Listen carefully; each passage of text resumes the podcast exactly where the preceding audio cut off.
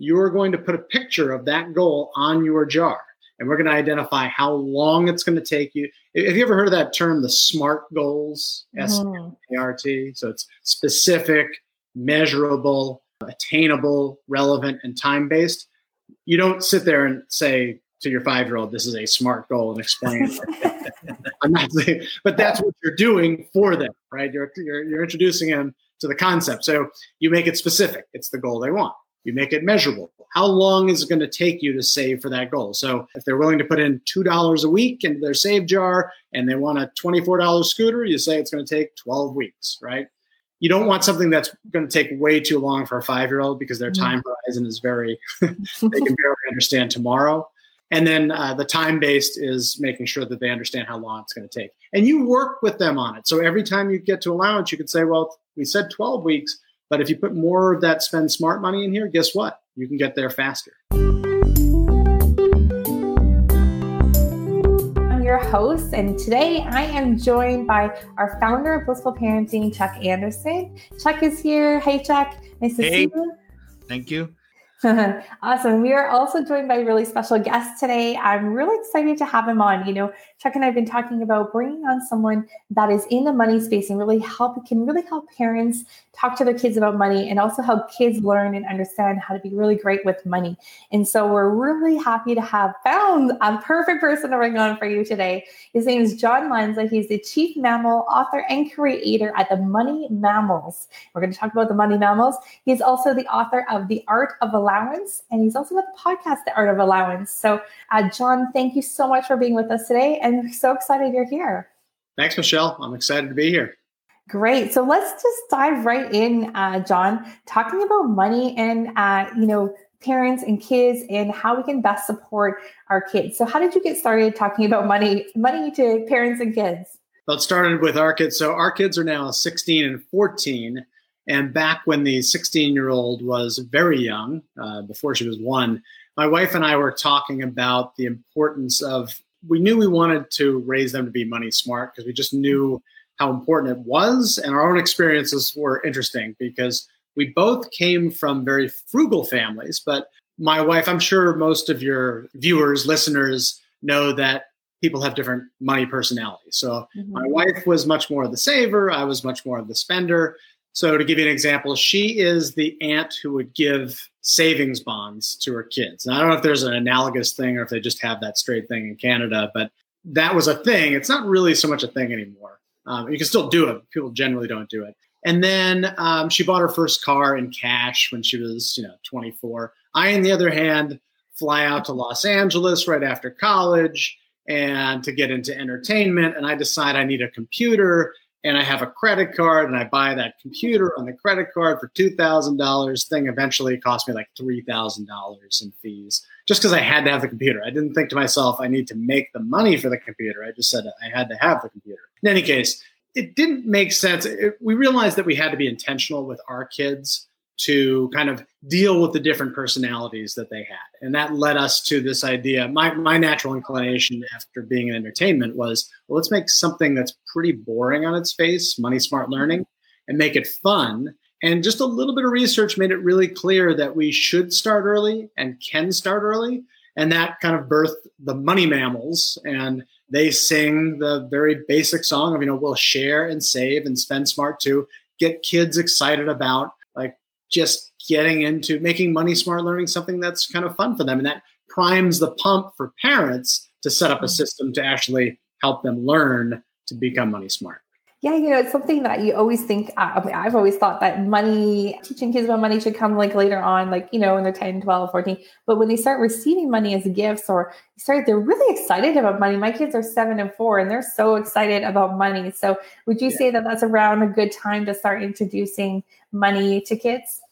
You know, even earlier. And what I mean mm-hmm. by that is that their awareness of being a consumer starts when they're one or two Mm-hmm. And so mm-hmm. they're going to start asking money questions. They may not be like, you know, direct money questions. They may ask about, you know, what kind of dime, what kind of, you know, coin is this or what kind of what kind of paper money is this? But I mean more, you know, they'll ask for stuff that they want, right? That's a that's mm-hmm. a money question. And so it's important to be prepared as a parent to start the conversation and not to put up walls and deal with, you know, you know there are a lot of taboos in, in terms of talking with money. So you want to prepare yourself early. And once they are aware of money and wanting to purchase, which happens early, mm-hmm. then you just kind of encourage a conversation. So, for example, for a two or three year old, you're at the store, you can give them a dollar or you can get you know you can give them some amount of money and let them go through the purchase process because then they see some physical money exchange you know versus the swipe the magical swiping of the card and then once they get older once they get to be you know five or six or seven you can start an allowance and give them a more regular set of money a regular amount of money that they can begin to learn from I love that. That's great. Now, as you were speaking about your wife and you having different money personalities, I was thinking in our own family, like, wouldn't it be a good idea for the parents to get on the same page first before they start teaching the kids about money? That's always true, but not always the case. I think actually it's good to embrace any kind of money issues that you've had. We talked about this before we got on, and which is you had asked me like you know this this is some this kind of program is very good for adults too and i said yeah i've probably learned just as much in the process of teaching my kids as they mm-hmm. have and we can both bring our different strengths and weaknesses to the program so i think the most important thing is being open to the conversation and the way to think of an allowance is almost more than anything else is that it setting up an allowance and setting up is being open to a lifelong conversation with your kids about money so mm-hmm. that and if there's an area that you're uncomfortable with you know you can deal with it and it's much easier to deal with when you're talking about the basics like younger kids because mm-hmm. you're not talking about anything complex you're not talking about kind of investment and you know you, the embarrassment you might have of the you know good or bad and or bad investments that you might have made. Mm-hmm. We're talking about like the basics. So like for a five or six or seven year old, the core money smart skills are setting and saving for goals, distinguishing between needs and wants, and making smart money choices. That last one's really key because Michelle, you had mentioned that you know parents want to put off this conversation. The problem with putting off the conversation is the kids are going to learn about money when they become aware of money. Mm-hmm. The question is whether they're going to learn about it from you and they're going to learn money values from you, or are they going to learn them from the media that they're watching or friends or friends. You want to be intentional about it to get across what you think is important to them. Does that make sense? Yeah, that totally makes sense. And especially like when this instant gratification of it seems to be happening a lot. You know, I think that's a really great, a great place to inject that money, like setting and saving and, you know, looking towards the goals uh, with your money too. Chuck, do you guys do that in your household too? I know you've got some older kids and some younger ones and covering all the bases. well, one of the things that's becoming extremely evident right now, especially with my 16 year old is that we didn't start it early enough. You know, and ironically, I used to speak at seminars uh, with the rich dad, uh, poor dad seminars, and and Kiyosaki. So so I'm no stranger to like you know financial intelligence training and you know a lot of this stuff. And I do that for my business. And what I found was teaching my children, and I have four, is very difficult. And you know some of the concepts that we would use with adults adults get it uh, in the way that we would work with them but then with the children not not so much. And what we're finding now with the 16 year old is he wants things and a lot of things have just magically appeared when we wanted them. And so and and so there is that connection. And so now we we're we're having i call it interesting and fun learning where now i get to uh, try to catch up yeah. not which I haven't been doing. So be really interested to hear with you on that because you said it's ne- it's never too early, um, but also is it too late? no, I don't think it's ever too late. I think you know, the, like I said before, the, the advantage of the early is that you are establishing habits, and one of the most important things is establishing the control of the money is in their hands and because what happens is so you, you know your story is great. And i talk to a lot of parents who have this same you know, the same issue which is they are reaching into their pockets and giving the kid money when that kid needs the money. The advantage of setting up an allowance is that now they have control of the money and they're much more they're much better stewards of their money than your money right? And i know some people can argue well that is your money. Here's the thing. Allowance is has a very definite purpose. And you do have to be explicit with your kids about it. And the purpose is to teach kids to learn to use money as a tool. Because one of the dangers, everybody's going to have different views of money coming out of coming into adulthood, right? Some people, money's not going to mean as much. Some people, money's going to be something they really want to achieve. But ultimately, that's something that they have to figure out. But everybody's going to need money. Everybody's going to have to have some comfort level. And what we want to get to is this point where they're money empowered. And that is that money doesn't hold sway over them. They hold sway over the money to do what they, you know, whatever's whatever success they define for their lives, they feel comfortable with it. And that starts with giving them control at a young age. Mm. But it is certainly something that you can do for a teenager. Now, I, I, I have a 16 year old too, so I know it's much one of the other advantages of starting young is that your kids still look at you heroically at, at, a young age and they they listen to you a little more. Not that the teenagers aren't listening but they're they're kind of listening through snarky comments that they're making about you as you're as you're getting these lessons across. But more than anything is it's giving them control of the money so that when they're making their purchases now they're making it with their money. And so probably the best thing for me to do to get to answer that question better is to explain how to set up a little allowance and then how to set up a, a more complex allowance for the teens. Does that make sense? Yeah, that sounds good. Okay. So, basic allowance, rule of thumb, a dollar per week per age of the child for a young kid. So, this is like a starter allowance. So, you set up three jars, and this gets back to those choices we were talking about. The jars are share, save, and spend smart, right? Make them clear plastic or glass jars. Clear is kind of a metaphor for the open conversation we want to have about money. We want to get away from the piggy bank where the money's stuffed in there and hidden off. No, it's their mm-hmm. money. They should see it. That's good. Okay. So the they get five dollars and they take one dollar, and we require them to put that dollar into a share, the share jar. So that's teaching them that charitable giving is something that we value, right? We take one dollar, put it into the save jar. That teaches them to pay themselves first. So now they have something for longer term items. And then three of the dollars can go anywhere, but they'll typically go into the spend smart jar. So for a five year old, now when that kid goes to the store, that's their money. And this is now where you begin to be their guide. So they'll go to the store and they may find something under $3 and then they can buy it and we we want to give them control to make they may make some mistakes with that money. You know they may accumulate some money in the save jar have $10 and buy something you're like oh it's a piece of junk. It's much better to let them make those mistakes younger because otherwise you're making mistakes like i did where it's a thousand dollar mistake you know paying these credit card fees for that computer. So mm-hmm. that's really the idea is you're the guide but you're letting them have some control and then inevitably, when you go to the store, at some point they're going to say, Can I have that? It's going to be more than the money that they have. And that's where you say, Well, let's set after the tantrum is done. uh, and they say, oh, You know, when you say no, they throw their tantrum. And then you say, Okay, you done? Okay, when we get home, you're going to put a picture of that goal on your jar and we're going to identify how long it's going to take you. Have you ever heard of that term, the SMART goals? S M A R T. So it's specific, measurable, uh, attainable, relevant, and time based. You don't sit there and say to your five year old, "This is a SMART goal," and explain.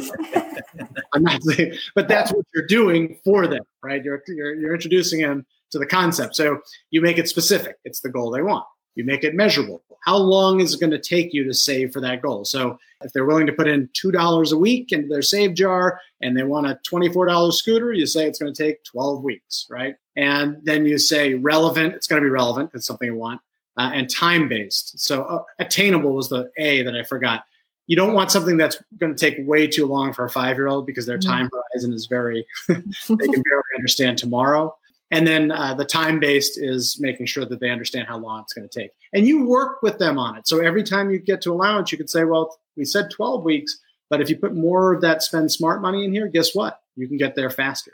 So that's that's your basic allowance. You can move it up to six and seven and eight dollars as they grow older. Um, any questions about that allowance before we move into the uh, teens, tweens, and teens? Now, I have a question about it. Um, so at this point, allowances, are we giving allowances or is it in exchange for like chores or things like that that we yeah. typically see allowances given for? It's a good question. I, and it's funny, I just released a podcast today that gives the counter argument to the argument I'm going to make right now. Perfect.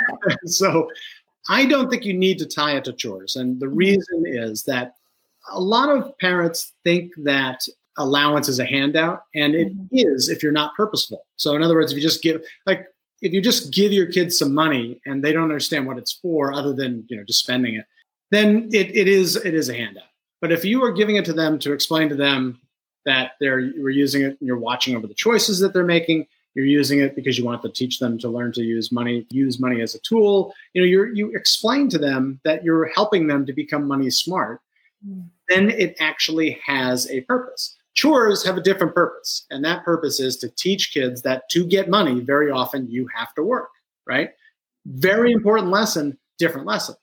And for basic chores around the house, I don't think, and most parents are kind of in line with this idea, the basic Mhm. chores. You don't really want to pay your kids for those Mhm. because whether you paid them or not, they have to do them. So, you know, clearing the table, it's going to be different for different families, but whatever it is, make, you know, cleaning your room, clearing the table, emptying the dishwasher, those things are chores they should just do as members of the household, right? Mhm.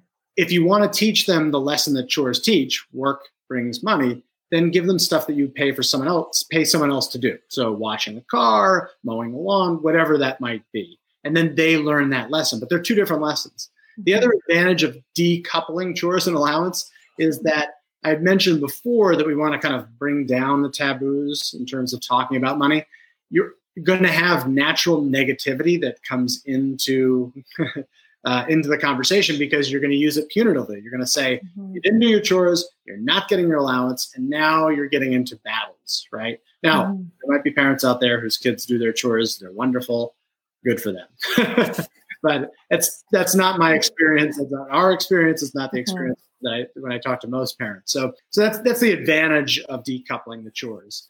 But there are arguments for it. In my the podcast I just did, the woman I interviewed, Cameron Huddleston, is a personal finance journalist. Her husband is an economist. So they have an open conversation, and it sounds like a relatively positive conversation. So I I don't. I think they're they're able to deal with that kind of potential negative negativity creeping in. Mhm. So the most important thing, though, is that you want an allowance in your kids' hands so that they have control of the money because they are the ones who need to learn how to distinguish between needs and wants, set and save for goals, and then to make those smart money choices. Yeah, I think that sounds like a fantastic idea. And I like the idea of the clear jars too, and so that they can see them. As long as I know for my kids, they want to always take out the money and play with it. like, as long as we can keep them somewhere that they can just look and not play, that would be great. How dirty money is. So, yeah. And it always drove me. The piggy bank thing is such a crazy idea because, especially the opaque piggy bank, because Mhm. it's hard to get the money out of the piggy bank.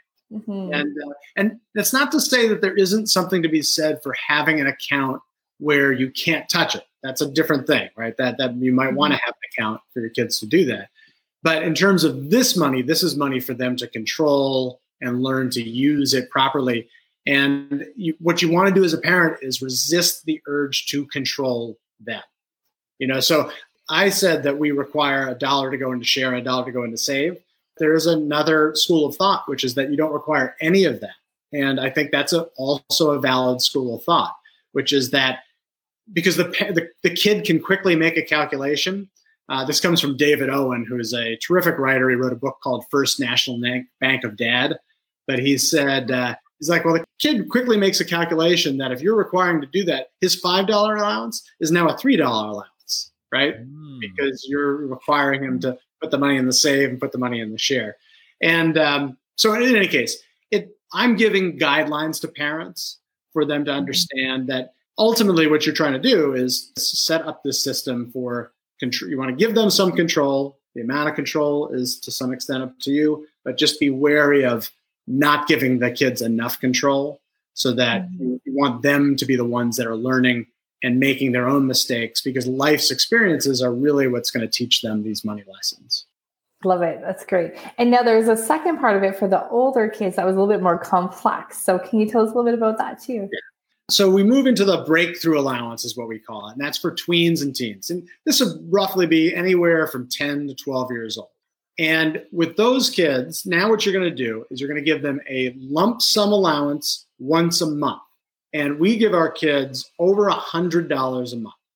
Now, I'll let that sink in for some some of your uh, viewers who are going to be thinking to themselves, "No way am I giving my kid." Especially the ones that have ten kids, right? Forget that. let, me, let me do let me let me do a disclaimer here. So we're fortunate to be able to do this. We do only have two kids. That's a very good point. point, and you do have to adjust this based on um, your financial situation but that that money it sounds like a lot of money. And i remember coaching a mom who uh, told her husband this and and he he said you you're out of your mind. He looked at her like she was she had horns. But after within a month he figured it out because he realized that number one here are the responsibilities that go with it. So they get over a hundred dollars. They're responsible now for all their own clothes. That right there big mm-hmm. deal. All food if they buy it at school or if they get it out with friends, gifts for friends, and the extra money that we're charged on our phone bill for their phones. Okay. So anybody who's a parent can do a quick calculation and be like, oh, that's a bargain. Because the money, what happens is this this was best explained by a money coach that I talked to, which is it's not, if you're a budgeter, it's not an extra line item.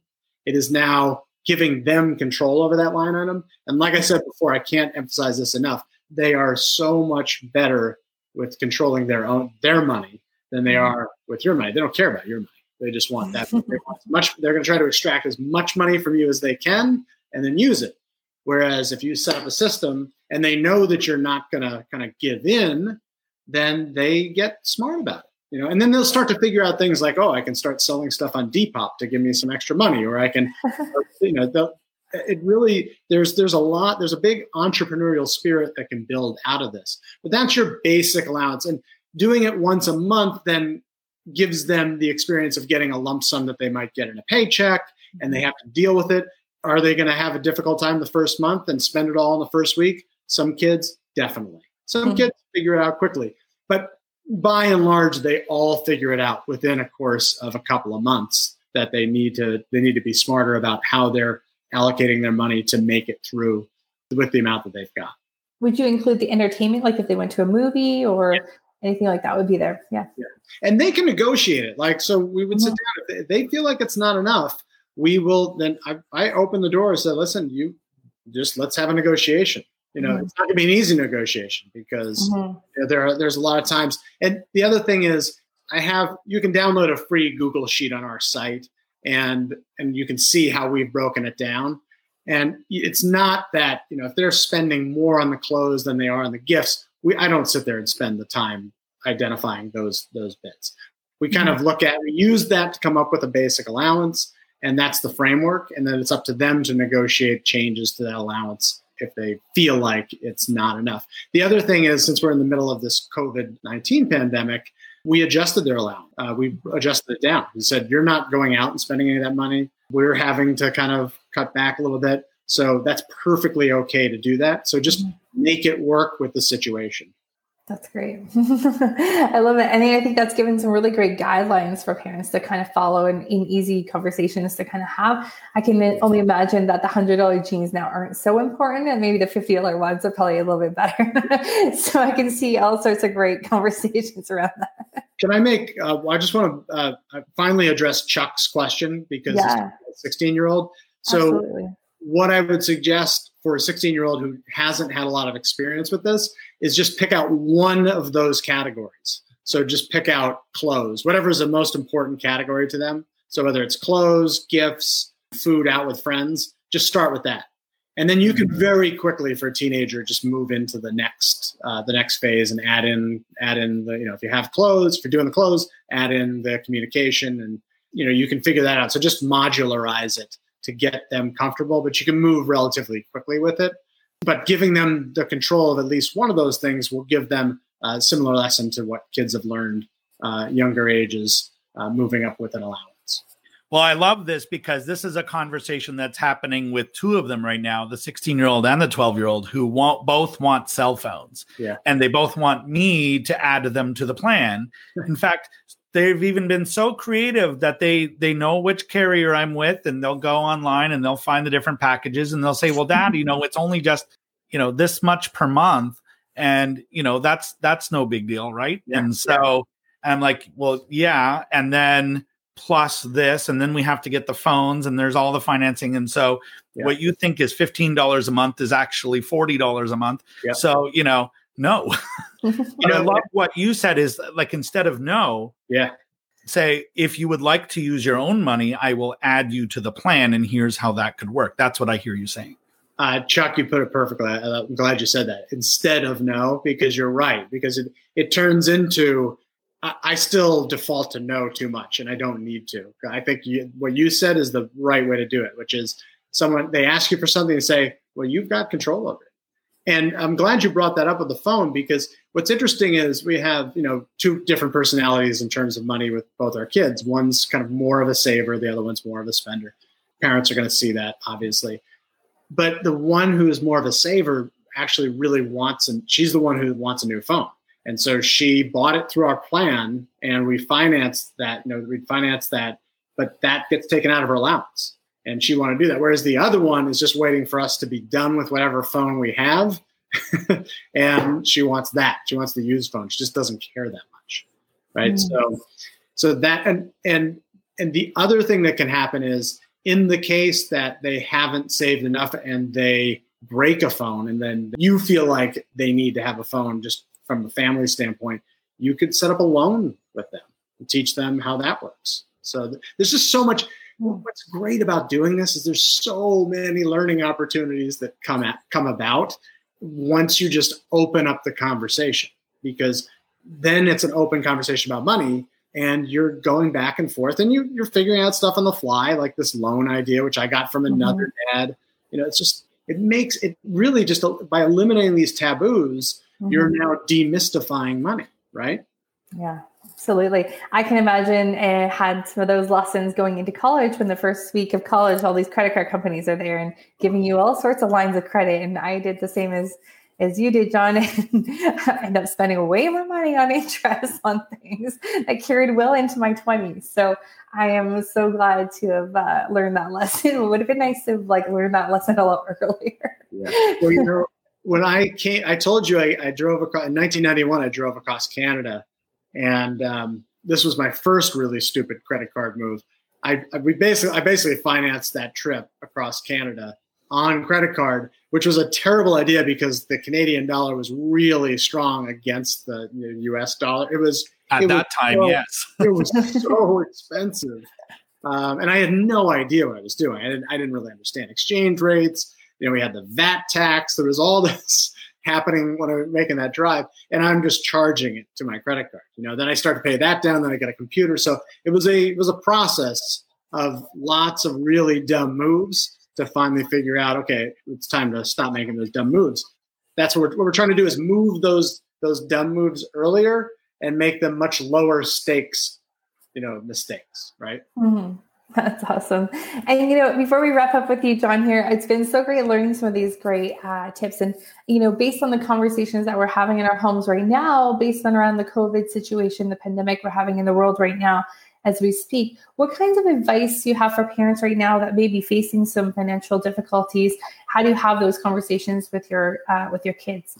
Yeah the key thing is to recognize that you know kids i was lucky on, my podcast i talked to a marriage and family therapist about this because i was concerned about it and i thought it'd be useful to parents and mm-hmm. the key thing is that recognizing that the, if you are going through some financial stress that could be you know you could be furloughed you could be laid off the kids are going to recognize that stress. So we're, we really are better off engaging with them about it. So mm-hmm. one of those things, if you have an allowance, to say, listen, we're going to have to reduce your allowance. We may have to eliminate it entirely for right now.